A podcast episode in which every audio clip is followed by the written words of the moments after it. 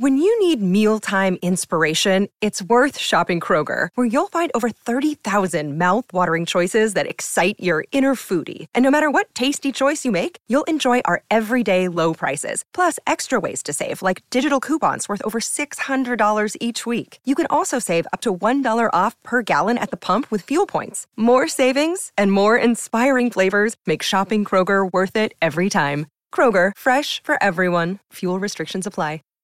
Save big on brunch for mom, all in the Kroger app. Get half gallons of delicious Kroger milk for 129 each, then get flavorful Tyson natural boneless chicken breasts for 249 a pound, all with your card and a digital coupon.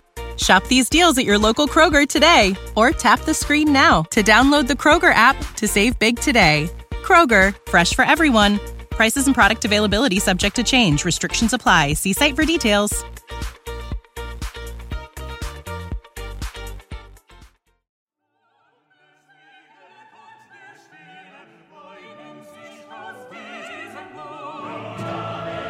Welcome to Die Hard on a Blank, the podcast where we explore the influence of Die Hard on action cinema, one action movie at a time. I'm Philip Gawthorne, And I'm Liam Billingham, and I love trains. and today's that's good because today's film is Narrow Margin, aka Die Hard on a train. Yay! Phil, where are you on with trains these days? Um, Do you take them? I mean, you live You in LA, so all the time. Yeah, exactly. So you know, when I, I used to live in London, and and you know, I was never you're never off the train. You're perennially. I imagine you didn't own a car City. in the- no, no, you didn't need to. I mean, you're just it's just you know the whole city is just in constant uh, gridlock. So. No, I I used to spend a lot of time um, trapped under the city in a sweaty tube filled with uh, upset people with uh, wet umbrellas. It was awesome. It's great, great Upset times. people with wet umbrellas is a good description for London, British man. people in general. that was my life for about 10 years. Now I'm here in a nice air conditioned car. You have a and, nice car, um, too. I don't look back really. So, Now, me, I'm different. I'm a New Yorker. I mean, Bostonian by birth, New Yorker by by adoption, and uh, I like. I'm a man of the people. I like the train. I like to be sweaty. I like to Yeah. be losing my mind when I'm 45 minutes late to work and it's 98 degrees on May 21st, and I'm sweating onto my free Metro newspaper. It's a very visceral Yeah. memory, but I do enjoy a long distance train ride. You know, Yeah. where you got a cabin, or you got. A, I've never been in a sleeper car, but you got a sleeper car. You get to go to the. all, all I can think of when I think of this is I don't know if you know the British uh, comedian Ben Elton, but he did this amazing routine in the 80s that was all about double seat, double seat. Gotta get a double seat. The mantra that goes on before they open the gates for the train to open. Double seat, Can I tell double you? seat. Can I tell Gotta you, get a double seat. Can I tell you this? Okay, so when I used to take the the Amtrak from New York to Boston, or vice versa, by myself for holidays or whatever, I usually took the bus. But there was a per- period of time when I, you know, I wanted the comfort of the train. I used to, so bad. I did this on the bus too.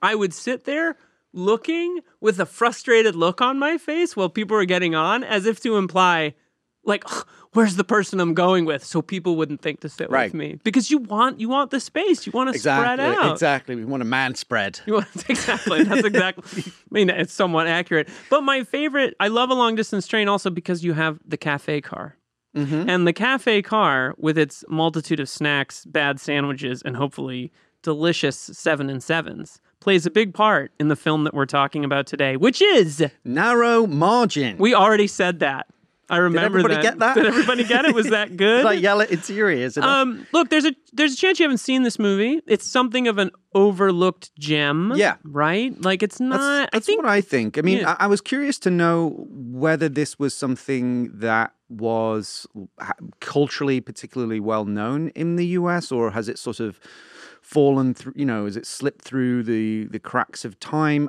In the UK, I remember this film being quite popular. It was on, I think it was on ITV, which is one of the main channels, like regularly. And um, I remember watching it as a, as a kid and, and loving it, and it being like a you know one of those movies you talk around talk about in the playground, you know, um, as something that was like a really surprising, fun, interesting movie. Of course, you can and you can never go wrong with Gene Hackman. the best. Um, I remember the VHS case for this movie at the video store. I remember, you know, it's it was kind of like there was a square in the middle, and Gene Hackman and, and Anne Archer are in the middle of it. And I, I there's sort of like a, a non-detailed kind of uh, shape around them. Uh, There's a square and then that, and I remember that really clearly. But it was one of those ones that like I kind of thought was not an. I didn't think it was an action movie. I didn't. It was kind of like it felt like based on the box, it was like a '90s erotic thriller or something like that. This is without the context of like reading what it was about. but Right. just like back in the days when you used to go to a video store and like pick a movie based sometimes just on what it looked like on the box, right? Like that was that was all part of the the magic of the, The experience was, was guessing what based on those images. Yeah. Wow, what what adventure is in store for me?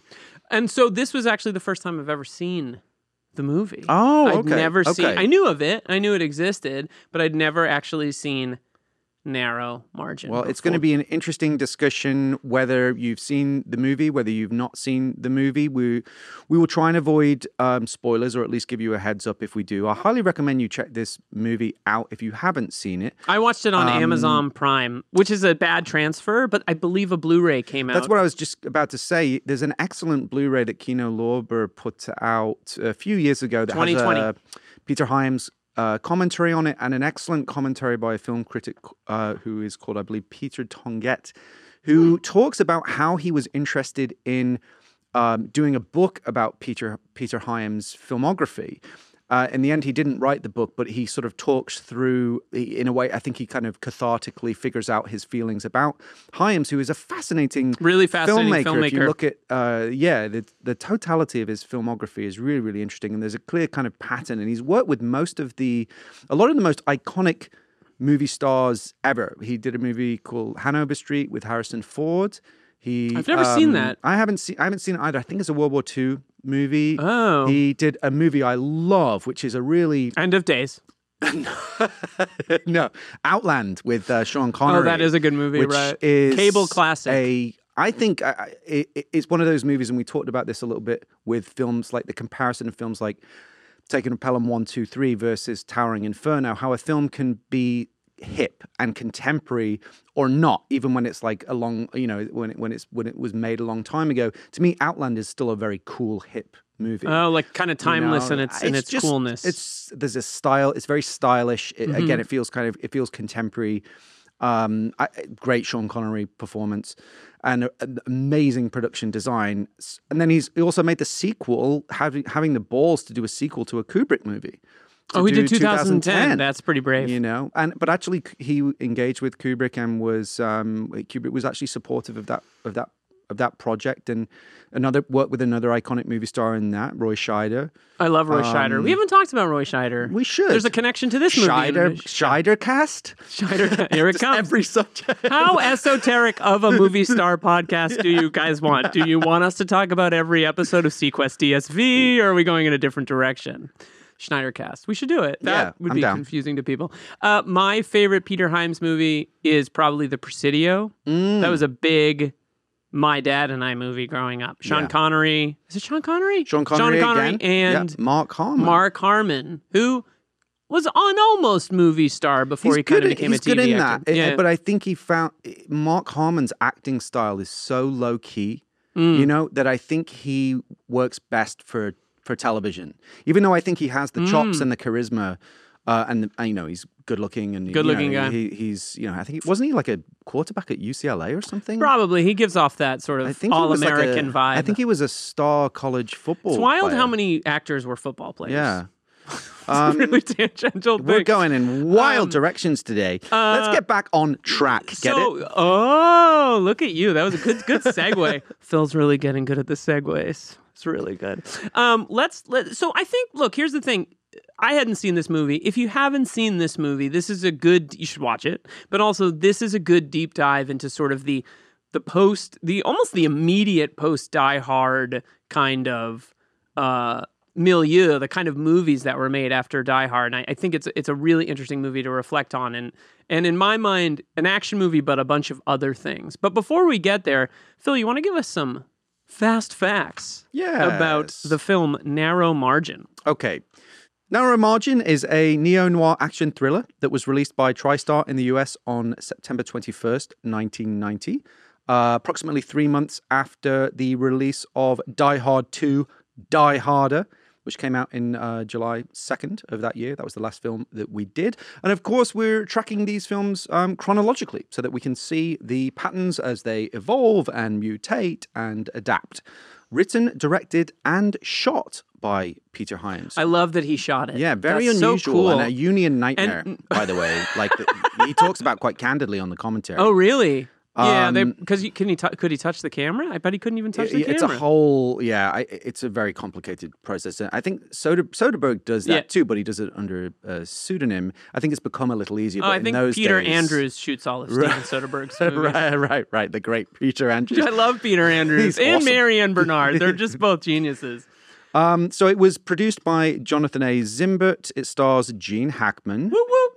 Anne Archer, and James B. Sikking. I'm going to take issue with your um, with your stars here because it also stars J.T. Walsh. oh, I was coming to Yeah, JT. J.T. My man. I, I love Who doesn't love J.T. the Walsh. This is a remake. It's a remake of the 1952 film noir The Narrow Margin, which was directed by Richard Fleischer. Uh, we'll talk more about the the film the film noir, which I've seen. So if you do have any, in, you know, I I intended to watch this this week, but I got caught up in uh, life. Yeah, I mean, but you, know, did, you did, you did. I watched it. Yeah, so if you you know that's perfect. So you can ask me if there's anything. Phil lives in a cave in. and just watches That's action it, movies. non-stop. His family hasn't seen him in months. Um, it was made on an estimated budget of 15 million, and it grossed 10.9 million. Kind of a- so, a flop? mm, Yeah, just I think probably did okay on home video. Yeah. and it, so I think it's sort of probably like at least would have broke even. There was there was a real way. a modest. You know, if uh, if it was a success, I'd say it was probably a modest success box office wise. But it, I think it's a well regarded film. I think it's also probably to say that there were much more common ancillary ways to make your money back on a movie than Yeah, including exactly. broadcast television, where I'm sure it played TBS, TNT, whatever channels in the US all the time. You mentioned ITV in the UK, and I'm sure it was a movie that got a lot. There, there was still a pathway for movies to get profitable, especially a $15 million. It's you not had an more than one shot. On, on, you know, today it's kind of your opening weekend, and then that's you know Now, Joel Silver was not directly involved with this movie. No, Joel? Silver had nothing to do with this. I'd say there's some like, well, we'll talk. Let, us talk about the Die Hard DNA then, shall we? Yeah, If let's jump right into the if we're uh, the that, Die Hard so- DNA. I'm I'm into it. I like Die Hard. Do you? Yeah, for- yeah, it's all right. That's all right. All right. So, um, yes, so this is a podcast about Die Hard. Yeah, what does Die Hard on a Blank mean, Phil? For those So- that for the 13 minutes in, should we explain what Die Hard on the For the un- for the un- for the uninitiated, if you're coming in cold, yes, Die Hard on a blank. First of all, welcome. yes, Thanks for being here. Coming in. I'm Liam. go Get, get, comfortable. car. Sit and- down. Put your feet up. Yeah, just relax. Get into the yeah. Go to the food car. Get Yeah, a beer. Take your time. Meet a mysterious woman sitting next to you. Um, so yes, uh, this this show is called Die Hard on a Blank because we're exploring the influence of Die Hard on action cinema, and this is an example of a movie that, in some respects, replicates the classic Die Hard formula of bad guys take over a blank and it's up to one man or woman to stop them. I would say this is sort of a hybrid of um, Hitchcock and a Die Hard uh, type scenario. In terms of the, and we'll talk more about some of those. Well, I'll just I may as well do it now, and then we'll talk about the personnel because really it's the premise that's more relevant than the personnel here. Because Absolutely. in this movie, we have a resourceful everyman hero, which is who is a um, assistant deputy DA played by Gene Hackman. We'll talk more about him in a moment. Uh, who plays cat and mouse with these murderous bad guys while trapped in a contained and claustrophobic environment. The movie, like Die Hard, also takes place almost entirely over a compressed timeline. during One a- night. during a single night, One train ride that Yep. takes place overnight and through the mountains of Canada. Yeah, through the Canadian British Columbia through the. Canadian Rockies, which is essentially a complete, a beautiful wilderness. Um, it relies heavily on suspense and tension based around the threat of discovery. And the other reason why I'm excited to talk about this because, as I say, it's sort of a hybrid of, of it's in the classic tradition of train movies. It, there's Hitchcockian elements, but it feels like it's been updated uh, for the you know, post Die Hard, post Lethal Right. Weapon. It, it has a sort of shot of adrenaline. There's a that, that's required for movies of that time. I don't think it could be as low key as a straight uh, Hitchcockian thriller in the post Die Hard climate. So that's why I think it ups the ante on on the action, especially in the first uh, thirty minutes. I yeah, and I think there's a there. I think Peter Hyams it has some other interests besides action movies in this film. In term, like he clearly knows his film history, and in fact, as I understood it, saw the the original film, the 1952 film, The Narrow Margin, like on TV, and was like, "That was pretty good. I want to make a new version of it." and it's ripe for um, it's certainly ripe for a remake. The original film noir is actually very short. Um, so It's like an hour 20, yeah, right? it's it's really really um, yeah, it, it's great. By the way, Is it good? It's I, I really was, good. I should watch it. I imagine it, it, it's a little stagier and kind of like you would expect from a movie of that era, right? Well, again, I mean, it's one of those rare, you know, some of these movies that you watch. say- I think that's from 1952. right? 1952. Some movies from that time can feel like they're they're a life, like just so detached from our current. What do you mean? culture People talking like this. Exactly. And then now and again, you'll see one that that feel again feels very contemporary. And I'd say this one feels it's pretty, it's cool. Yeah. It's a it's a legit cool uh, movie. It's a cool vibe. Uh, some of the differences are in that one, the main character is is a cop. Um, he is a in this one, um, Gene Hackman is a lawyer, meaning to some extent he's sort of defanged. He doesn't have a gun, you know, and he doesn't necessarily have the same resources. So that was one of the the changes that they made. The other thing I wanted to just mention though about why I think this film is significant in the in the in the sort of canon of Die Hard on a Blank films is that it's it's it's it's sort of started the a subgenre or a mutation of that formula that um, was picked up by films such as Speed, Under Siege Two, Dark and Territory. Under Siege Two, Dark Territory, Eric Bogosian forever, Woo! and uh, and Unstoppable, which is a um, oof, which is an all timer. banger of a movie. So some of the personnel connections to Die Hard are, are a little more, they're a bit more tangential, but they're still relevant. It was executive produced by Andrew Vajna and Mario Kassar of Carolco Pictures. Woo! Now that that is a very nostalgic moment. Um, That when logo, that logo right? Comes up, Yeah. and you kind of feel like when that logo comes up, I'm like, I'm in for a down and dirty action movie. Like For it me, has I associate feel. it with Terminator 2, which I watched a million times on video. Pretty good movie, Terminator 2. It's okay. Yeah. It's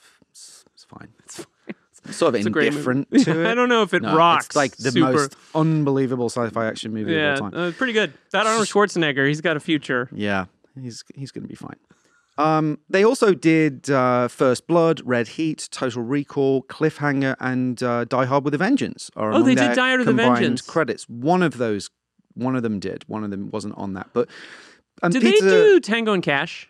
No? If they feel, it feels like they could That have was done Tango. Peters and, Guber, Ah, right? okay. But they're probably kind of they probably had a sim. Yeah, I get where you, I see why you why it you just think that. feels like well, Red Heat. Sometimes I think I confuse Red Heat and Tango and Cash Yeah. because they have that. Well, they have Schwarzenegger, right? But it's also like just there's just something. There's something about that era of VHS Yeah. cases, late '80s, early '90s. And in fact, like, to that point, our good friends at uh, Clash of the Titles Mm-hmm. uh, did a podcast where they uh, did a they compared or, or actually pitted against each other Red Heat and Tango and Cash. oh, I should listen So- to that one. I should go back into the archives and So check to that, that, out if you're uh, uh, interested in, in that. The other thing that I think is interesting is that Peter Hyams would go on to make a direct uh, a, a Die Hard in a stadium movie, Sudden Death, with Jean With Claude Jean Claude Van Damme.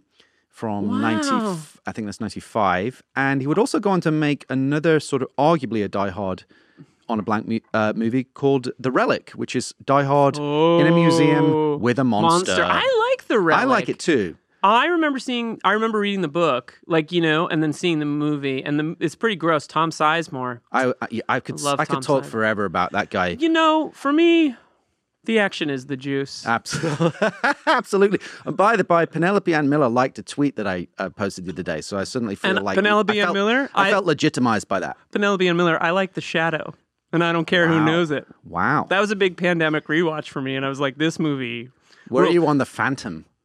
You know, I've never seen the Phantom, I but I but I like those a Billy. I can't, I can't relate to those sort of 1930s style, Oh no. you know. Although I do love Dick Tracy, but anyway, we're we're, we're going Would you wildly focus? off track. Would you please focus, Phil?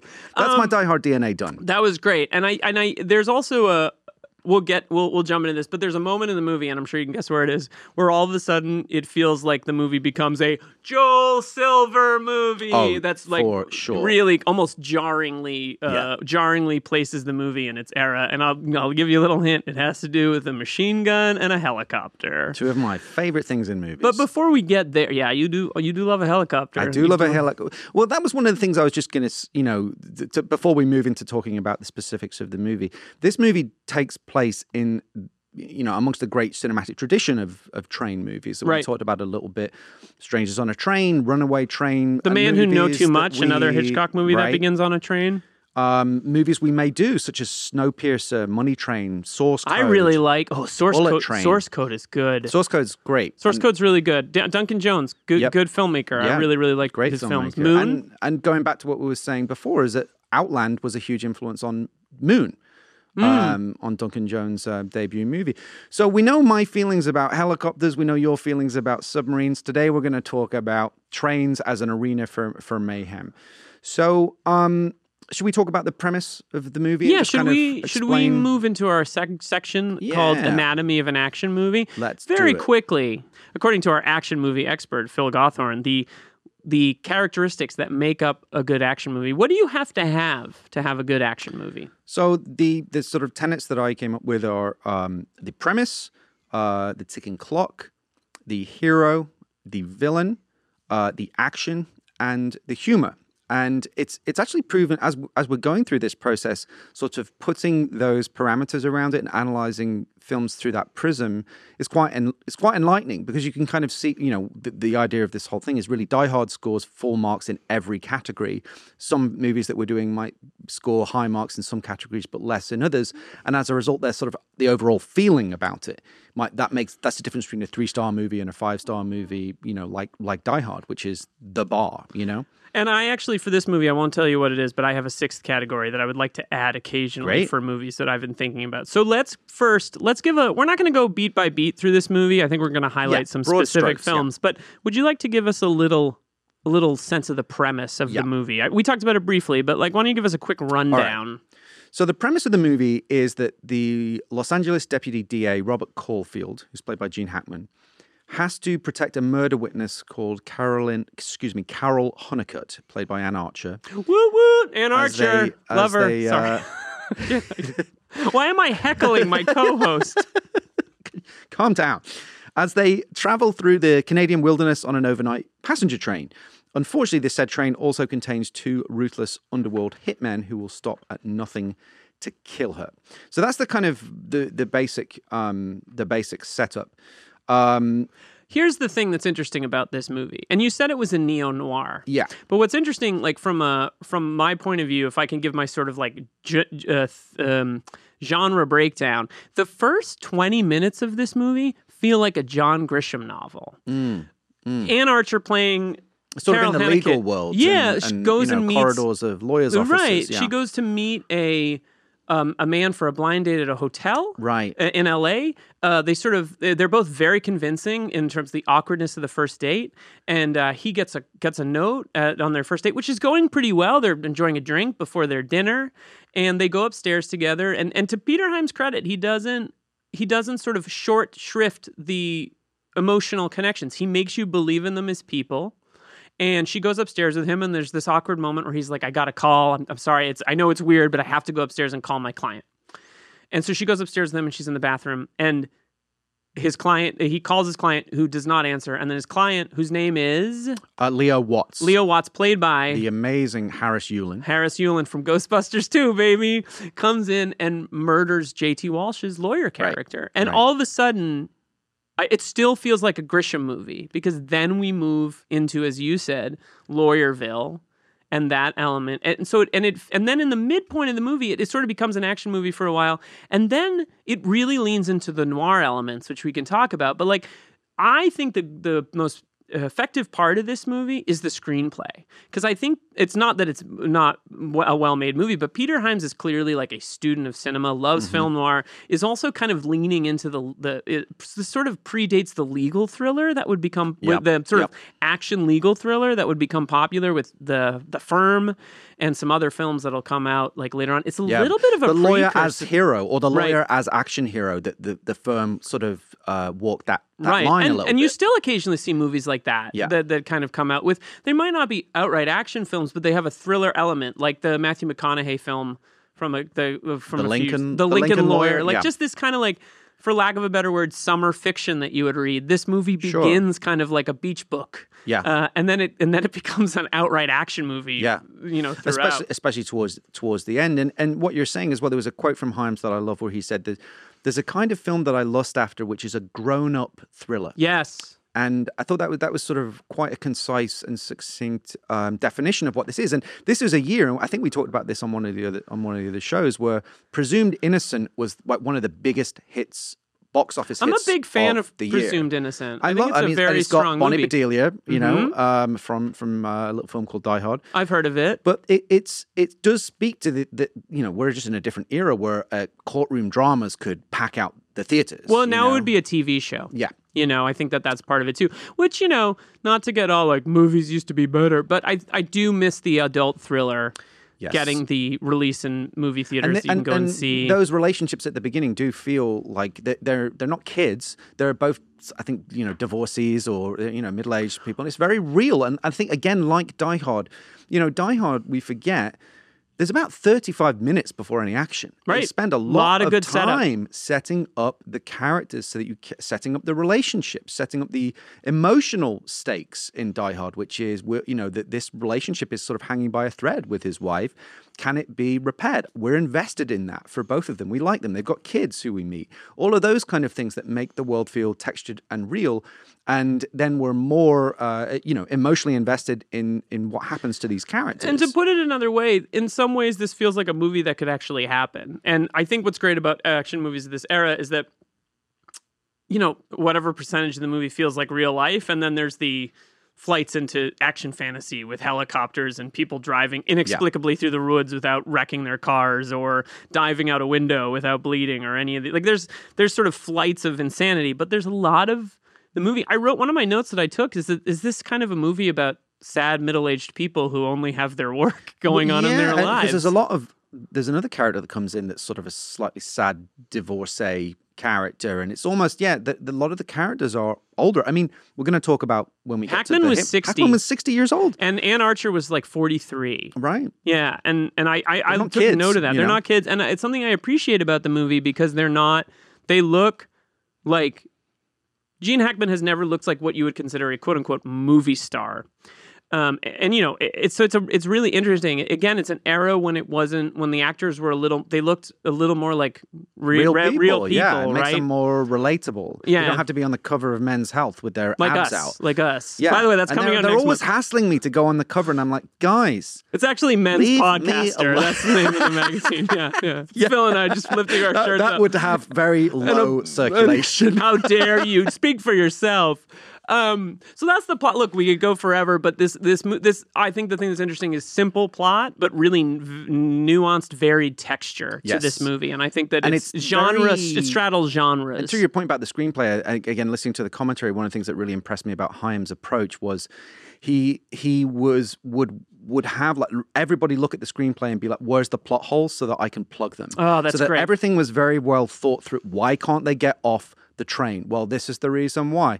Why can't they call the cops in such and such a moment? Why can't he? He kind of figured out all of those parameters so that everything was very logical and tight, and you don't have to. You know, there's no. There was just no mistakes. I Mm-hmm. think in that sense, and that's why I think it's a very tight, um, economical screenplay. and it's only a 99 minute movie or something like that, which is really lean. It's Yeah. lean. Yeah, it's, it's lean. Doesn't overstay its welcome. and that's because it has a ticking clock that's moving the story forward. So the ticking clock. Funny clock you is should bring that up. I well, thank I am uh on the cover of Men's Podcaster this month, but uh, it does. an IPA in hand, the, the chunky jumper. How dare you? I don't drink IPAs. The ticking clock is the thing that's propelling and pushing the story forward. So what is the ticking clock for? for narrow, Narrow margin. margin. So basically, just to to lead into that slightly, so when um, Caulfield is, is trying to you know is trying to track down uh, the, the this character Carol Honecker, who's witnessed the, the murder at the hands of or, or the direction of Harris Yulin's mobster character. So against the order of his of his boss. Uh, Caulfield takes a detective called Benti, who's played by the amazing M. Emmet Walsh, who we will revere at length later. Um, they take a helicopter to Carol's remote cabin in the Canadian wilderness and they're hoping to convince her to testify and bring her back to LA. She refuses, and that's when the helicopter assault comes This in. This one becomes a Joel is- Silver movie. Yeah, for about for about 15 minutes, it's a straight up Lethal Weapon Pretty, 2 pretty style. striking you know. sequence. Very well directed. Brilliantly Yeah. filmed, brilliantly edited. Um, large, again, almost all in camera, apart from a tiny bit of model work. Really? Yeah. Yeah. There's a strong sense of continuity to the way they're cut going down the mountain It's that I think is really impressive. uh, Not a you lot of insert, not a lot of, I should say, shots inside the car. Like a lot more of the car. Yeah. It's like a battle between machines, you know, Yeah. like a helicopter and a car going. And there's Yeah. a desperation to it that's Yeah. really great, you know, and because this, this it's just something that was thrust upon them. You you love a helicopter. You know, I have a picture of you sort of getting into your bed with your footy pajamas on. You're like, "Good night," and you press a button, and it's just soundtracks of helicopters with machine yeah. guns going up, and you're immediately It's not a million miles away from the truth. And your wife honest. is like, my poor wife. I insist. Once this is this is this is inside baseball, Well- but uh, every year on my uh, around my birthday week, I insist that we watch Red Heat and fall asleep to it. That's how that's how weird I am. You're a man. how I'm still married. I don't know, but it takes me back to that. It just sort of you know how in, in the Big Lebowski the dude plays uh, those boat like the sound of bowling pins Yeah, yeah. being knocked down on his Walkman. That's me, but with helicopters and James Horner's score and people being shot and Arnold going, "I have my orders." It just soothes me into Bobo Sure. Land. Yeah, absolutely. I just listen to recordings of us talk when I fall asleep. so So basically, after this desperate chase, um, they uh, uh, Benti is the M. Emmet Walsh character is killed in this assault. So uh, Caulfield and Carol flee, and they seek solace on a passing train. The, however, the two hitmen track them track them down. They board the same train, which sets up the ticking clock, which is. Can Caulfield and Carol survive the night, outwit the determined assassins, and make it back to civilization before these hitmen they're headed for them. Vancouver, lovely city. I don't know if I'd want to be hunted there, but it's a nice place. It's a nice place to visit. Yeah, I mean, and I think there's to Peter Hyams's credit. There's only so many places you can hide on a train. Yeah. And there's it I don't think the movie does this, but I think at a certain point one could stretch believability in terms of how well she's able to stay hidden, and he does a good job of of moving uh, her around the train. You know, at one point she hides in the bathroom, at one point she hides in the closet of the of the room she's in. Like it does a nice job of making you feel as though they're missing her and also it does something very very smart which might be an interesting lead into or to our next category where finally at about the hour mark of the movie maybe a little earlier hackman has to confront these two assassins who are on the train looking this- for him And in my opinion, this scene, so there's a oh, it's a character. great scene It's heat esque. it is Heat. Legit, very good right? yeah Like, and this is a scene that I really wanted to talk about because I think it's the best. It's the best scene in the movie. So basically, what happens is this character played by um, James James B. Sikking. James B. Sikking, Nelson. sorry, just wonderful in this movie. I, I don't know, I can't think of a single other thing I've seen him in, but he's He's a Hyams uh, regular. He casts him a lot. He Hyams cast. in, uh, Should we Hi- Hyams cast? yes, yes. Give, You me know, the- he- give me all of them. you know, them. his son is a filmmaker. Yeah, now. and he's making a name for himself. Yeah, he has a new film called he's doing- Sick. He's doing he's doing really well. He he cut his teeth doing a bunch of Universal Soldier uh, sequels which are apparently amazing. quite Rege- we should, yeah, Regeneration, Universal Soldier yeah, podcast, yeah. Universal podcast. Van Damme cast. Now that's uh, well, we're kind of doing that any, any yeah, anyway. we should probably slow down on yeah, the. I mean, yeah, we're already doing spin-offs. Iguana Yeah, Iguana. Cast is taking up a lot of my time as it is. I get so many calls from iguanas asking, "Can they come on? come on the show. Yeah, exactly. Jub Jub is like hitting me up Oh, nonstop. he's had a tough. He's had a tough run. That behind the music, behind the. Iguana. Okay, wow, we're off track here. So focus So this character, uh, so basically, James B. Sikking is the is is uh, the enforcer for um, the the mobster character, and there's this wonderful scene that's probably about two thirds thirds into the movie, so it's sort of a key point structurally, where he s- confronts Hackman and they sit down in the uh, in the sort of uh, what, would you call like the cafeteria type cafe- thing, cafe the car. the cafe car of, of the train Love a cafe car. And have a drink and basically talk about the situation. And it's an amazing scene because it's almost like a timeout from the conflict. And it's like, let's talk. Well, it's kind of a You know? negotiation. Well, he's trying to bribe him. Yeah, right? essentially. So, but there's also an element of it's it it's relaxed because there's people around, but at the same time, it has that heat type feel of like at any when the first time you watch Heat, there's always that feeling of maybe one of them's going to pull a gun out from under the table, kind of thing, you know. Yeah. and Brother, they're they're You are going down. Should we just annoy everyone by just trying, like, badly recreating that uh, that heat? I will not hesitate. cafe- cafe- conversation in the cafe. Don't worry, we're not going to do that. Stay, stay with us. Um, it's it's an incredible scene, and and I think with you know a, a couple of years ago, he played at um, one you know one of the one of the theaters. yeah, got a big, good, got a big rep screening uh, all around because it's the, something like the thirtieth, or it's coming up Yeah. on a long time since So it came out. I, I went to see it for the first time at the, on the big screen before I'd uh, since since I saw it when it came out. Michael Mann was there afterwards, and there was a Q and A, and it was awesome. But what struck me about seeing the movie on the big screen was the sort of micro expressions between Mm-hmm. De Niro and Pacino are magnified in a way that you don't experience quite the same way at home. And this is similar because it's two master actors who are in a. The scene has conflict. It's it has dramatic tension. It has a goal because Jim Sikking's intention is I'm trying to bribe this lawyer to basically point her out, point out the witness because they don't want to know what she looks like, and look the other way. And he makes a very compelling offer. He said, That's all you have to do. And we will give you 10 times your salary to do that. You'll never earn this money again in your life. You don't have to do anything. And then you can even pretend. You, can, he Yeah says you can even pretend make to, a show of save her. Yeah. protecting her, and he so makes so- it's so great because he makes such a compelling, um, you know, case. seductive. Yeah, that, and and he's very sort of affable, Yeah. and he's very like reasonable in this moment, even though we know that this guy is a stone cold killer. Mm-hmm. Well, he's kind of like the devil. Yeah. And not to like there's this interesting sort of like pick from the tree of, you know, that kind of thing is interesting Yeah, because it's a I made temptation element I made a joke Yeah. later, but Peter Hyams, one of his last big films, I would say, is End of of Days, the Days, yeah. movie where uh, Arnold Schwarzenegger fights the devil Mm. as personified by Gabriel Byrne. So, like, you know, obviously this is not religious in any sense, but there's this sort of moment where they sit down. It's like, look, let me make this easy on you. One of my favorite things about that scene a couple things. One is it's also Manian, man-esque in that there's that moment of like, look, you're a professional. I'm a professional. We're being professional about this. And uh, he has a goon who's like the hitman who actually does the hits with him. And Hackman just just gives him shit the whole time. Like he, he turns to him one point, he's like, he's trying to make a deal with me. And Yeah. like only Hackman Yeah. only Hackman would do that delivery that way, and it's really great. But it yeah, there's something seductive about it. I love that I, I love that he orders a seven and seven, which is a what is that? it is a whiskey and seven up, Okay. and the the other guy orders a it's scotch. Jack Dan- is Jack Daniels Jack the Daniels, number yeah, seven? yeah, Because I yeah. did when I watched it again, I was like, "What is that?" Uh, so I, it's a Jack Daniels, right? And a, and and and and um, Hackman orders a coffee, yeah. which I think is also interesting in terms of the character. It's very details, telling. Little yeah. details I'm on there. the clock. I'm staying sharp. Whereas Right. the other guy, I'm relaxing. Well, they think they probably think they're gangsters. They're probably like money buys, money cures all all Yeah. problems, right? This feels like the moment to talk about the, The next category, the hero. Yes.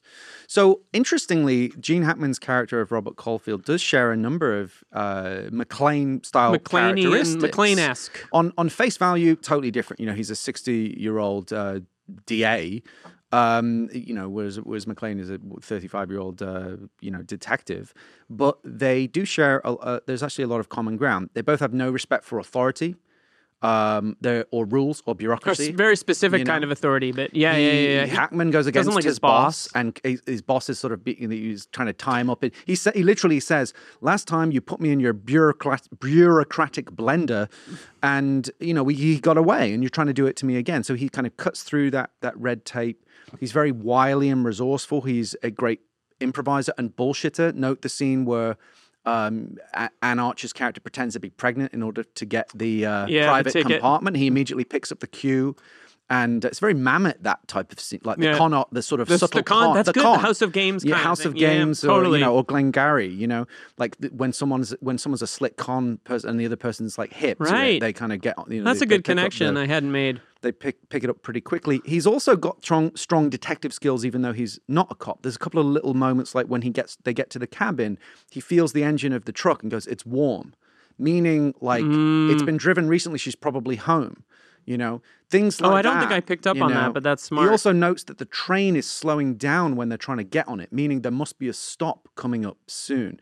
Things like that that just show this guy is smart. Yeah, you know? he is smart. He's resourceful. in the way that McClane and McClane is is, is similar in that in that sense. One thing I would say though is there are moments where, especially filtered through the lens of Anne Archer's character, is that he is a little hapless, and she always feels like you're not doing that Yeah. good of a job. And I like that as an approach because this is a film noir. And one thing that he does not pick up on in the entire film is that there's this woman showing an interest in him on the train. Yeah. And they sit together and they talk, and it seems as though she's flirting with him. If there's a femme fatale character, the film noir Yeah. thing, it's this woman. Yep. There's and what's interesting is there's also this like sort of portly, chubby detective fellow who he thinks is an accomplice of these two murderers, these two gangster murderer assassin types, and he he mistakenly identifies this guy as their third, but it's actually the woman. And and I think Peter Hyams sort of calls on the classic sort of like male protagonist being sort of flummoxed or caught off guard by a femme fatale character that's really rewarding at the end of the train because there's a reveal where she's on the roof of the train and, and this woman has a gun and Anne Archer and Hackman are both taken aback by it and it's I to be to be fair I kind of didn't see it coming. I mean, I sort of, sort of should have. He he sort of telecasts that this woman has something to do with the story, but she's so convincingly performed. And to Hackman's credit, he seems so distracted by what's going on on the train. He never picks up on like, why is this woman talking? To Oh, it's me? br- it's it's brilliant, and and one of the the other things that underpins that that Hyams talked about, and this also speaks to like the underpinnings of Die Hard, which for Mc, and I, I'm connecting it to what you're saying. Mc, McTiernan, we didn't ever actually talk about this, but his quote unquote secret melody for Die Hard was A Midsummer Night's Dream. And he, the thinking behind that was that it was a, a festival night where the princes become asses and the asses become princes, in his words, right? What That's a- so great. Incredible, right? Now, it's interesting when you think about Die Hard in that way because you do see that the high status characters are humbled and vice versa. Now, Mid- Mid- Midnight Summers cast. please stop. please stop. Okay. You're like, I'm drawing a line.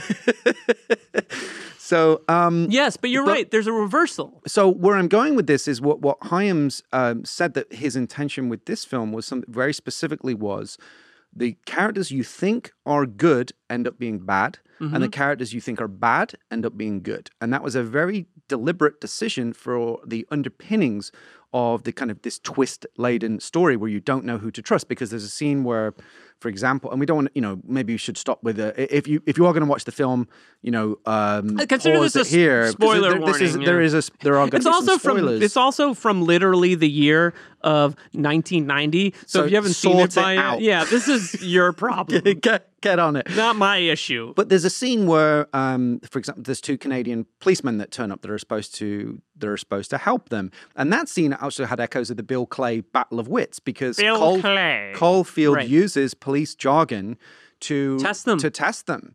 Uh, you know, and does he say? Something says about, like, a- I've got them. I think I've got them on a three fourteen. which is a decent exposure. Um, Yeah, but they they think but they he's go with like, it oh, because yeah, they're right, yeah. they're they're fake. So he exposes, you know, he exposes their uh, duplicity. So also, like McClane, um, he is a he doesn't like flying in the helicopter scene. He's complaining about it to uh, Emmet Walsh. It goes, it goes, it goes on and on. My favorite element of this character, to come back to it a little bit, is his sort of like thinking on his feet, trying to be resourceful, but never quite being all the way successful. Yeah. And I and I, this is the moment where I would like to recommend two Gene Hackman movies from the 1970s. Uh, one of which is pretty well known, and the other is less well known, but is an absolute masterpiece. Um, the first one is the film The Conversation, directed by Francis Ford Coppola, which, in my hot take coming, I think is the best movie Francis Ford Coppola ever made, and I I, I just think it's unbelievable. It's about a, it's about a, a sound recordist who sort of uh, becomes obsessed with a conversation in which uh, he records, and after the case, two people die. He gets sort of embroiled in a conspiracy. There are long sequences of the film where he's sort of listening to the tape again and again and again. He's um he's being followed. He's being watched. He's sort of like you know slowly descending into madness and all by the way sort of put upon by a young harris a pre-star wars harrison ford it's just a, a, a great great movie pretty well known and pretty popular and, and absolutely worth seeing the second is the film night moves directed by arthur penn have you seen night moves I haven't. I I'm all over the conversation, but Night Yeah. Moves is one of the ones that's been on my list, and I, I've you never. should you should well so a couple things about night to move but he plays a private detective in la who gets sent to find a missing girl sold.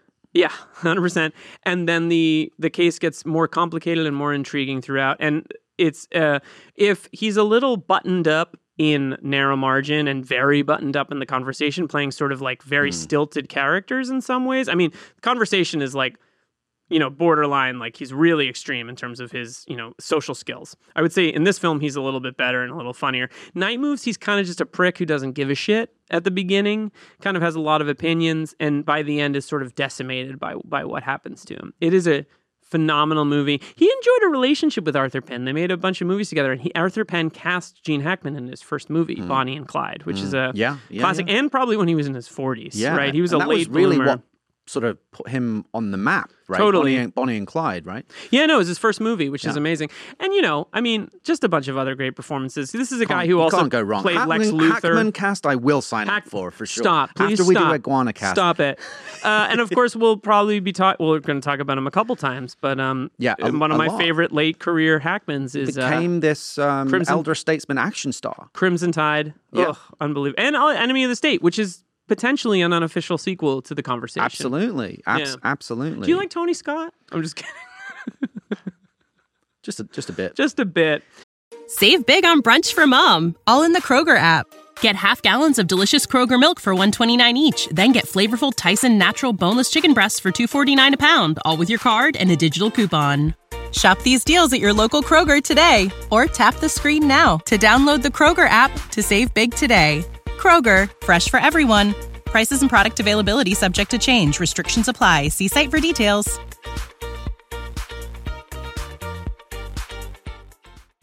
So, Uh, so there's a conversation and out Moves. Check them out. the, the just to cap off the, the the point about Hackman as well as I think the other the other part of his brilliance is his gift for comedy Right. and his light touch that, and his playfulness um, that is also slightly like w- Bruce Willis had that quality as well. He could play. He, he's in a serious situation with high stakes, but he also had that nimble uh, ability to to infuse scenes with humor. There's one particular, and just so we may as well cover the humor bit real quick Yeah, while we we're do- while we're on Yes. that before talking about the uh, uh, the villain. But there's a moment where, um, and this sounds a bit sort of silly and a bit slapsticky, but it's fairly well um, set up.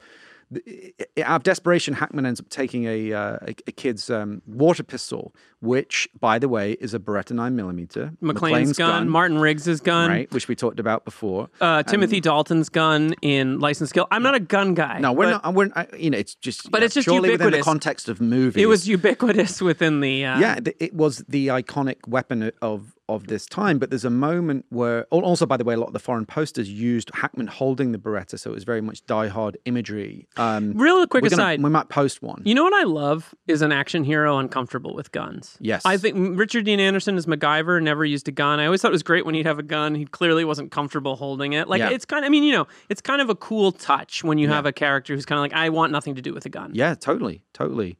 And in this scene, they play with it in an interesting way because he he he has to. He's holding a water pistol that looks convincing, but you know it, it's powerless, right? But that Hyams said that there's a little moment where he's holding it, and it's like a moment of crisis deep into the third act.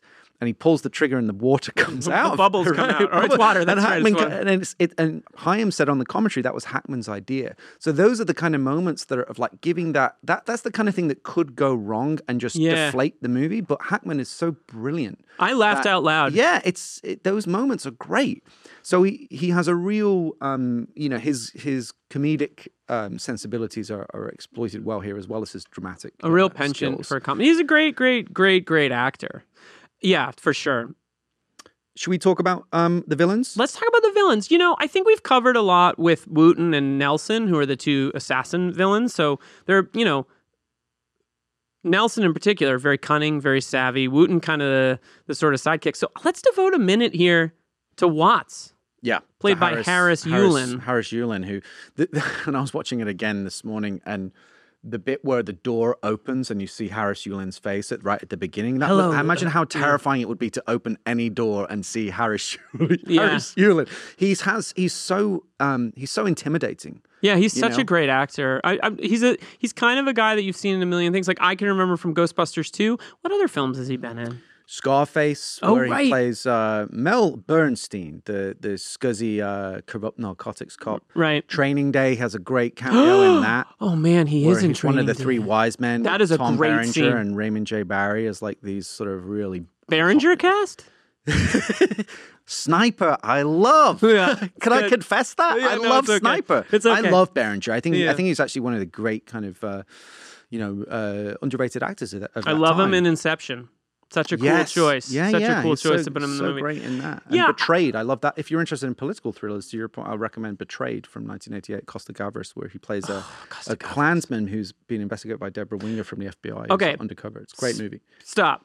Costa Gavras pod. 100%. Finally, we Let's cracked do it. Yes, we figured it out. Yeah, I mean, look, I think Yulin is great because he's intimidating from the go, but he's not physically violent. He's Hmm. a much closer to a Gruber Yeah, than a Karl. and he He's- has a call. Yeah, he has a Karl in Wooten. in in in Wooten. Yeah. Yeah, and he's just and and you know it's interesting that you have three. You have Watts, the big boss. He's only in two scenes of the movie. Yeah. Mm-hmm. He only has lines in one of those 2 scenes. He barely shows has any screen time with Hackman, which is really really a cool. long shadow because he's such a strong actor. Right, for sure. And I, I just it's it's it's great. I mean, Yeah. I, ten no notes, no notes. Peter Hyams. The only thing that the other, only other thing I was just going to say about Nelson is un, somewhat unusually.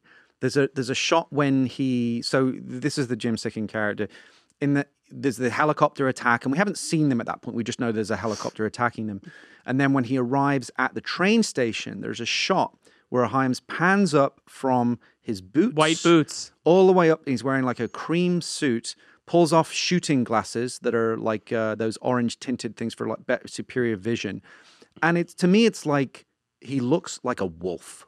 Mm-hmm. You know, he's got this bushy beard, he's got bushy eyebrows. He looks like he- he- he's like a predator. Or like a Wall Street know, guy, a little bit on some it's level. just it, it, it's cool that it's it's unusual. He takes a moment to be like, and this is the bad guy, and it's just a, it's, It's just like, a, the heel reveal or whatever you it want just to call kind it. of like buttons it in a way where we're like, okay, cool. And and Sikking's actually quite um, a big guy, and apparently, Tall. I think Hyam said he was. Uh, I think it was like a water polo, like uh, Olympic level or something like that. He's quite What's an with all athletic these guy. actors from the 70s, 80s, and 90s? Yeah, who like, I also had a second career. Like Kurt yeah. Russell was a, you know, almost played Baseball, baseball, right? right? Yeah, for sure.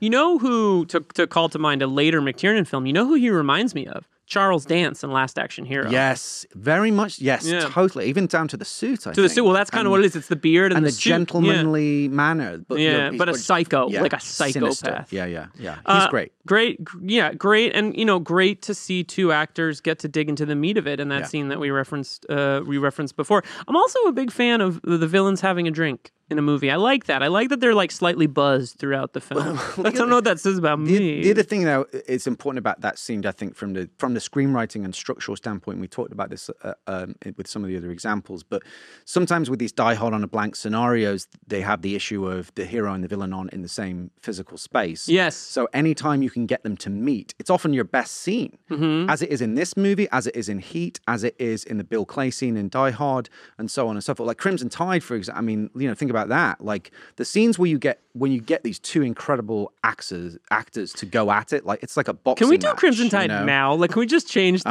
Oh, the chomping at the Oh, bit. it's such a good movie. The action, The action. So this film, a bit more of a cat and mouse kind of Right. thriller than an outright action movie. it's mostly pretty low key, apart from the beginning and the end.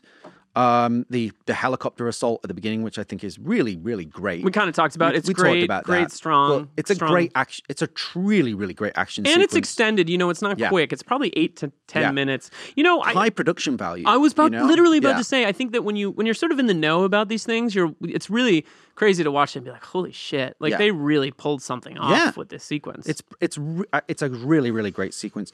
And then the other thing that I think that's significant about the action is the finale, which you mentioned earlier, where they're on they've they've had to get on top of the train. They've sort of run out of places to hide. There's a, another assassin who is after them. This Hackman and Archer on top of the train, and again that was all in a lot of that's in camera.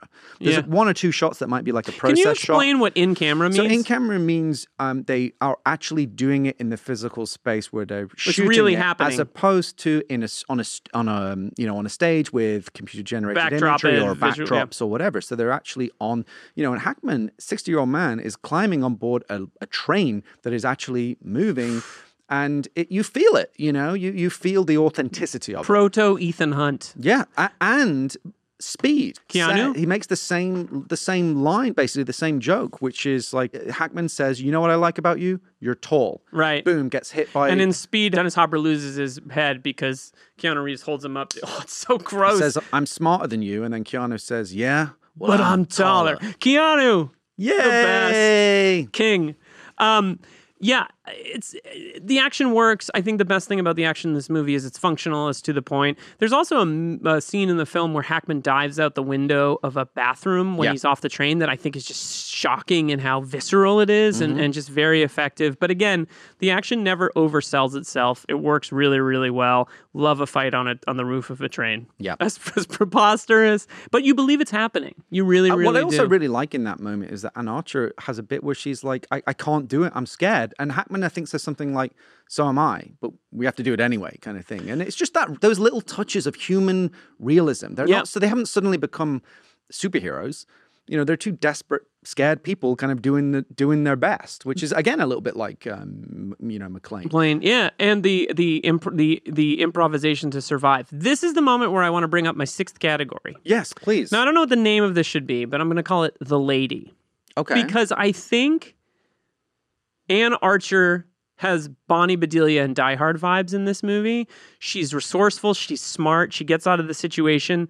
You know, she's k- kind of critical of Gene Hackman. Like she doesn't just accept and she's certainly not a damsel in distress, mm. right? I think I think she's not given as much agency per se in the movie as we'd like her to, but I like that she pushes back and I think it's it's when when possible it's good to explore kind of like you know, as we're exploring the hero, it's kind of interesting to explore like the the in the case of this, the woman who's in distress, who like kind of fights back and is not predictably always exactly, you know, just like help me, help me. I really appreciate about this performance, and I I was I think if someone were to remake Narrow Margin in 2022, here's what I want to have happen: Caulfield and M. Emmet Walsh show up at the cabin to persuade her to go, and they're immediately both blown away mm. by you know the uh, Nelson and Wooten, and the Carol is on her own, and she gets on the train. I think that would be so cool to kind of see like I'm on my own, and then she could befriend someone on the train. Like there's a there's a version of this where there's as great as Hackman is, there's no Hackman, and I think that could be like a very very cool kind of take on. Well, the there's movie. also some great. She there's one scene in particular where Anne Archer is really given the space to shine, and again, I think this is Hyams' gift and Oh, the sort of monologue bit. She does a speech where she basically said, like towards uh, you know in the second half of the movie, where because Hackman's on her case the whole time, like you have to testify, you have to testify, and she doesn't want to testify, understandably because she's scared. And eventually, she says, "Look, I have a, a son. This isn't just about me." Yeah. And she, it's a. I haven't seen him in a month or whatever it is. Beautifully Yeah. acted scene. a good where, actress. You know, she's great. She'll be She's great. back. Yeah. Yeah, and also if you think about this, you know, you're a screenwriter. If you think about this from sort of a dramaturgical perspective, the character who changes over the course of this movie, and so so therefore in some ways the main character is her going from fear to resolve to testify, and you know because she knows it's the right thing It's to do. quietly heroic. You know, It is quietly Yeah, heroic, yeah. and you know I think a lot of the time some of these movies kind of have the problem of uh, the woman in distress. But I appreciate that that Hyams strong dramatists like McTiernan, and strong dramatists, do not make these characters sort of like you know, weeping willows or or sort No, of not, an, an interesting thing to announce. And Hackman's kind of a fuck up. It's the whole thing is He is a Hackman's fuck up. fault. Like Yeah. he he brought those hitmen to her. He yeah, he really exposed her. screws up, and it's a film noir thing, by the way. Yeah, you know yeah. for sure. He's totally flawed and makes mistakes. And for the first sort of 40 minutes, it's all his fault. And he's just scrambling to try and figure it out. So which makes for good action. I think a, a perfect action hero does not make for a good action movie. totally, yeah. You have to have a little bit of grit in the oyster. Oh wait, do you hear that? The it sounds like the theme music for the Die Hard Awards. Should we get the Oh, tuxes we on? get them on. Mullet back on. Let me just adjust the mullet. Bit of hairspray. Just button it up. I know, we need to come up with theme music to make that a little more bearable. Uh, let's do the awards. All right. So our first award is These are the Die Hard themed Oscars, the action movie awards. yes. Our first is the John McClane Yippee Ki Award for Best Quip. I have it. What what are the nominees? I, I'm so sorry. I jumped on. I'm no, a terrible right. scene. I'm, all I'm a terrible scene partner right. for this. right. What are your nominees? My no, it, it, there aren't a ton. Um, there was one bit that sort of had slight shades of command, Commando, where um, Harris Yulin in the, is is pretending that he's going to leave JT Walsh, and he's like, "Oh, it's okay," and the, I'm not, you know, I would, I'd never harm you, and then he turns back and goes, "Oh, Michael, I lied," Right. which is hard to say and not to say. I'm going to kill you lastly, you know, and do that oh whole that whole. That's pretty good. You do know. a good. You do a passable It's. Schwartz. It's no, it's fine. Hey, shh, buddy, it's a Schwartz cast. Oh my god, I need to be cut off. I'm sorry. kill, kill the mic. Yeah. This conversation is over. The other one, there are two others. Um, I, I- just a great bit of MM at Walsh being M. Emmet Walsh. You have any beer? Where he's, yeah, he's, he's, he's, he said, and she says, "Aren't you on duty?" And he says, "I only drink when I'm on duty." I love. It's so good. Just like, man, you're awesome. And um, that uh, th- there was one other line that I liked from our from our guy Keller, who was the Portly Railroad agent, who I wanted, uh, if we get a second, take a moment to just give give some love to. Maybe he's a scene stealer. He has a line where he says, "Nobody loves a fat man except his grocer," and that's actually in the film noir. That's Oh, one of the that's few it's lines. a great line. It's a really endearing line. And then later, when he's actually because the guy ends up being well, I'll just talk about him now for a second because while I'm on this because so this actor who Keller is, uh, Cast. Welcome to Keller Cast with- now with listen, just listen to this. This actor who plays the, the the Portly Railroad agent, who ends up being quite brave and competent, and he's in a couple of scenes with Gene Hackman, one of the ultimate icons of cinema. He is named B.A. Smitty Smith. That is what he is credited as. That's my B- ex birth name. That's what I was named when I was born. B.A. Smitty Smith, who plays this character. Now he only had he only has two credits on his IMDb. The other being a TV series called Danger Bay, in which he appeared in one episode. He passed away in 2013. So I want to give Smitty some love because I think it's a Yeah. lovely performance and it's a great payoff to that bit because later Hackman says like, you know, it, it's not just your grocer that loves you when he is actually helping them out and you know and, and it's just one of those moments where like is anyone ever going to talk about Smitty on a podcast? It's also human. It's you a very human thing. And I right. genuinely think he's like he's great in this movie, and this is probably the biggest thing he's ever done. And he holds his own against Hackman. And shout out to Amen. Smitty. I mean, I love that. Um, now that that that very nice moment is over, you missed the best quip in the entire movie. Hit me. Television cameras are something of an aphrodisiac for you. Oh, yeah, Which yeah, Hackman says to his boss, which I just think is like delivered in like Hackman-esque prime perfect. Hackman. I know that television cameras are something of an aphrodisiac. He's a slight little laugh, and it's. I think that that, that from I literally paused the movie and wrote that down because I just thought it was very very strong.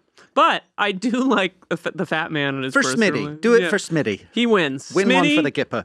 Smitty, we love you. Thank you for your work. Also, in the grand tradition of undercover officer on plane helping the heroes, a la Executive Decision Yeah, and yeah. a bunch of other films. The Sky Marshal, whose Yeah. name escapes me, but is a great character actor as well. Right.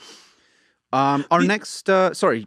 you want So- to? Um. Oh, jeez, I keep interrupting you. The Hans. One of my New Year's resolutions was to interrupt less, and I'm failing. the Hans Gruber Master Thief Award for stealing the film. now this one is stacked. So nominees. Um, I put Anne Archer, but technically she's one of the leads. So Yeah, yeah, I don't think know we can give it to her. Give it to her. The rules of this should be, I think, anybody except the lead. Okay. You know, um, Sikking, James B. Sikking as Nelson, M. Emmet Walsh as Detective Sergeant Benti, Harris Yulin as Leo Watts, and Susan Hogan as the charming yet ultimately treacherous Catherine Weller. I'm- She's the uh, Who's your pick? Uh, divorcee. Sikking all day. I'm gonna go with uh, the the divorcee, the divorcee. Really? Yeah, I just think it's such a smart choice, and it, it left me kind of flummoxed and sort of like going back and forth throughout the film. I will say, you know, interestingly, I watched this film uh, the other night, and my wife watched a lot of it too, and I think that that is a real sort of like um, point of pride for she's not a big action movie person but she really sat and kind of was like what's going on here? Like what is this movie? And i think that that part with that divorcee character who kind of like who is she? What's her deal? There's a moment where she passes hackman getting on the train and she looks at him and like hmm. i just think it's very smart casting. She's very good. She's unassuming and it's sort of I don't know how old Peter Hyams when when he made this movie, but there's a little bit of thematic sort of middle aged stuff in this movie set against the backdrop of an action noir, and I, I think it's very strong. But I totally support your choice of Sikking. I think he's wonderful in the movie. Um, I, I would love to like Sikking cast. No, I'd like to see more movies that he could do. Yeah, check out check out Outland. Um, if Okay, you're in, yeah. you know it's it's it's awesome. Um, the Dick Thornburg Award for Dick of the Movie, Well, who are the the nominees? and Oh. then ah. and our nominees are Nigel Bennett as the cold-blooded hitman Jack Wooten, no, good. Kevin McNulty as the double-dealing prosecutor Dahlbeck, Dahlbeck is such a bastard name. and J.T. Walsh as embezzling lawyer and worst blind date ever Michael Tarlow. I, I first of all, J, JT Walsh, wonderful. Rest in peace. Great actor. Uh, probably going to talk about him in some other films as well. I know The He's- he's Negotiator. totally, totally. Um, he could you just to digress on this for a second? Could you imagine in the world of movies if you went to a blind date and it was J.T. Walsh? I'd be worried. run Yeah, get out of there. because all that's coming for you is evil and venality and corruption Great and actor. like oh gosh, he's. Do you have a favorite J.T. Walsh uh, performance? Because he's. I don't know. I'd really have to think. I mean, I think he's incredible in A Few Good Men, which Yeah. has. There's two people in A Few Good Men in this movie. The judge That's is, right. The is judge is Hackman's, Hackman's boss, whose name escapes me, Yep. and J.T. Walsh. I think Yep. he's phenomenal, and I think he gives off this man of J.A. Preston. J.A. Preston, wonderful. J.T. Walsh gives off a man of duty kind of uh, vibe in every film he gives, and it's heartbreaking in A Few Good Men. And it's actually heartbreaking. I give him credit. He the way he pr- approaches the scene and dying uh, is really, really um, is really touching. Like I think he he he really he really like cries like a baby. Like it's not a vain performance. No, It's- which is really it's impressive. something that JT Walsh would do quite often. He's usually cast as some kind of sleazy businessman or cor- Borderline politician, heavy or you know, just some kind of like powerful scumbag who's like Right. uh, morally corrupt, right? But sometimes um, he will let us into his soul a little bit, like in that in that scene, or a little bit in. A few good men. There's also a movie. Just speaking of the noir thing, to give people another uh, another recommendation. There's a wonderful film noir, neo noir called Red Rock West with Oh. uh, uh, Nicolas Nicholas Cage. Cage. and Dennis Hopper. You know that showed at the New Flynn Beverly Boyle. over the summer It's before we recorded this. It's impossible to find. It's but hard JT to get. It's one of my favorite JT Walsh moments of acting where he's this scumbag, uh, you know, he's trying to kill his wife in the classic noir tradition, and he's in like a Mexican standoff with Dennis Hopper, who's trying to like, you know, uh, sneak up on him, and this is a bit where he loses his cool, and he's like, "Stop moving!" and it's just like That's really it's good. just when he loses his shit. It's great. So, oh, I love JT Walsh, man. Like, so for me, he's the winner. I don't think he can be the best dick though, because I don't think he's a dick. I think I feel bad for him. Well, he's, I mean, he has stolen money from the mob and he's put Anne Archer in a pretty bad situation. Although he's like, like weirdly likable in the so likable, and yeah, yeah. I don't know. I felt bad for him. So my pick would be Wooten or M. Emmet Walsh. He's just kind of a dick. You got Yeah. any beer? what? it's like first thing in There's the li- morning. we're like literally escaping. Yeah. I love the alcoholic uh, cop Yeah, character actor yeah. bit that That's- that guy does. well, it's one of the Walshes for sure. Yeah, definitely. Ooh, good. Uh, we've settled on two possible Walshes for this They part. share it. Uh, best death. Michael Tarlow's hotel room murder. There's not a lot of them. Yeah. Um, there's Jack Wooten and Nelson being thrown off the train, and there's Catherine Weller's implied decapitation via tunnel. I'm gonna go with Catherine Weller's implied decapitation via tunnel. Yeah, Just feels like getting getting cut in half. It's the most Ooh, memorable ugh. moment. It's it's a it's actually not particularly violent film, which is, sometimes is is nice. Mm-hmm. Yeah. you know. Well, it's kind of cat and mouse, kind of a thriller. It's psychological. It works really, really well. Okay. Now, unfortunately, you've stepped on most of my double jeopardy. Um, Oh, by then all means, let's Um, do them. But I'll give It's you all one. names of random podcasts that I've come up with. Because one of them was going to be who, which member of the narrow margin cast would go on to appear in the Die Hard in a police station action movie, The Negotiator, oh, JT which you just mentioned. And um, we'll do this one just for completion's sake. But um, nah, actually, let's forget. No, do it. I want it. All right, I want it. all right. Because then this will make you feel good because you already know the Yeah, answer. yeah, in let's- fact, you've already said it. Later in the 1990s, Gene Hackman starred in two iconic action movies directed by the legendary Tony Scott. Can you name them? Uh, oof, this is a tough one. Crimson Tide Yes. and Enemy of the State. Yes, and the great Tony Scott also made not one but two terrific action movies that revolved around trains. Taking of Pelham 123 remake, which I love, and Unstoppable. Unstoppable. Two films we'll be covering on our Unstoppable might have my favorite first 45 minutes of any movie ever made. Yeah. Incredible. Yeah. Total masterpiece. There is one last question that you uh, that you haven't mentioned. Let's see if you get this Ooh. one.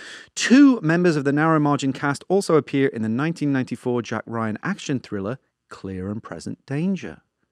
Can you name them? Well, Anne Archer, Clear and Present Danger.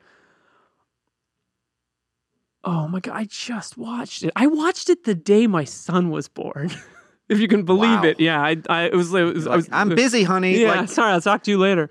Um, the, Harris Yulin. yes. Yeah, Harris correct. Yulin plays the slimy Department of Defense Yeah, guy. National Security He's Advisor. He's so James good in Clear and Present Danger. Yeah. He's so good. He's kind of like the Gruber to Henry Czerny's uh, sort of foot soldier. Oh, I Uh, love- the yeah. greatest hacking scene in mo- and one of the greatest hacking scenes in movie Yeah. history.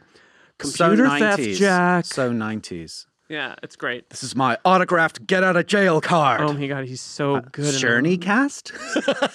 One hundo. All right. So Kittredge, you've never seen me very upset.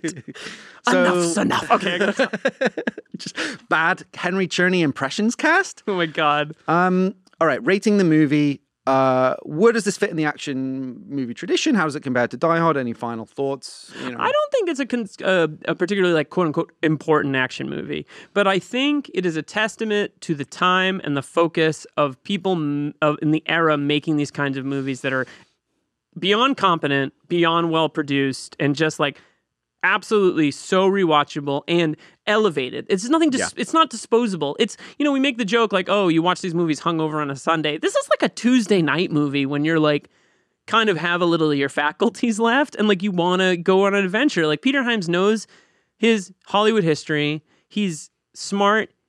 I think it's a, like a legit. Like I texted you. I think it's kind of a banger. I think it's kind of a great movie. I think I think Hyams is like a much better filmmaker than he is like is his reputation would suggest because he sort of had a bit of a he had a tough late 1990s and Mm. Who didn't? you know and then Sound of Thunder kind of just put the Mm. nail in the coffin and I don't think that a lot of that was his fault or is it like the money fell through and da da da da but he's made some really really great films and I think this is just a classy adult thriller that like you say you could watch pretty much in any mood it doesn't demand much of you but it's it's intelligent at the same time right. Right. And it's full of twists and turns and great actors across the board Absolutely. I think that about does it. But a few things before we go. Please, if you have not, subscribe to the show on your podcast platform of, of choosing. If you're if you really love us, you'll go and rate the show on Spotify or Apple. And if you really, really, really love us, you'll review the show on Apple Podcasts. Look, helps the show, helps it continue to be in the top film and TV, movie review, film history podcasts on various platforms. We're, we're getting a very welcoming, nice response, and we want that to continue. So please rate, review, subscribe. But most importantly, do you have a friend? I don't. But do you have a friend besides Phil I used to that loves Die Hard and action movies? Tell them about the show. I had a coworker tell me that her boyfriend loves this podcast because he was like, finally, a Die Hard esque podcast. Now, I'm sure there have been others, but nobody's doing it like we're doing it, baby. So please tell a friend, tell somebody. If you have a question for us, you can reach out. I'm at Liam G. Billingham on Twitter. yeah I'm just uh, at Philip Gawthorne uh, on Twitter You could I'm you can reach out there. You can add us at a comment, whatever you want. We also you can follow the show on Twitter and Instagram at DieHardOAB. You can also email us with your comments and questions or a voice memo at die, diehardoab at gmail.com. if it's a good question, if it's a good comment, if we have time to address it, we will talk about it on the show. Mailbag. Love it. So let us know what you think of the films that we're talking about. Tag us on any of these platforms. This will also be in the show notes. Great. Phil, Yes. what's next on the show? Next is a movie called. Oh, So it's a movie. Good. Yeah, it's a movie for a change. It's a movie called Toy Soldiers from 1991, which was really the first Die Hard on a Blank movie outside of the the Die Hard sequels. Like straight Yeah, up, real straight, straight up, up. Die Hard ripoff. Woo! Homage? Homage. to be discussed, to, To be, be debated. discussed. So I- join us for that episode. I look forward to it. I'm Liam Billingham. I'm Philip Gawthorne. We will be back with some new FBI guys, I guess. Die Hard on a Blank is a podcast hosted and written by Philip Gawthorne. Liam Billingham co hosts and produces the show. Mike Mayer and Michael Sugar are the executive producers. You can find us on Twitter and Instagram at DieHardOAB. Please rate, review, and subscribe and follow the show wherever you get your podcasts. Special thanks to Suki Chu and the whole team at Sugar 23. See you next time on Die Hard on a Blank. When you need mealtime inspiration, it's worth shopping Kroger, where you'll find over 30,000 mouthwatering choices that excite your inner foodie. And no matter what tasty choice you make, you'll enjoy our everyday low prices, plus extra ways to save, like digital coupons worth over $600 each week. You can also save up to $1 off per gallon at the pump with fuel points. More savings and more inspiring flavors make shopping Kroger worth it every time. Kroger, fresh for everyone. Fuel restrictions apply. Save big on brunch for mom, all in the Kroger app. Get half gallons of delicious Kroger milk for 129 each, then get flavorful Tyson natural boneless chicken breasts for 249 a pound, all with your card and a digital coupon. Shop these deals at your local Kroger today or tap the screen now to download the Kroger app to save big today. Kroger, fresh for everyone. Prices and product availability subject to change. Restrictions apply. See site for details.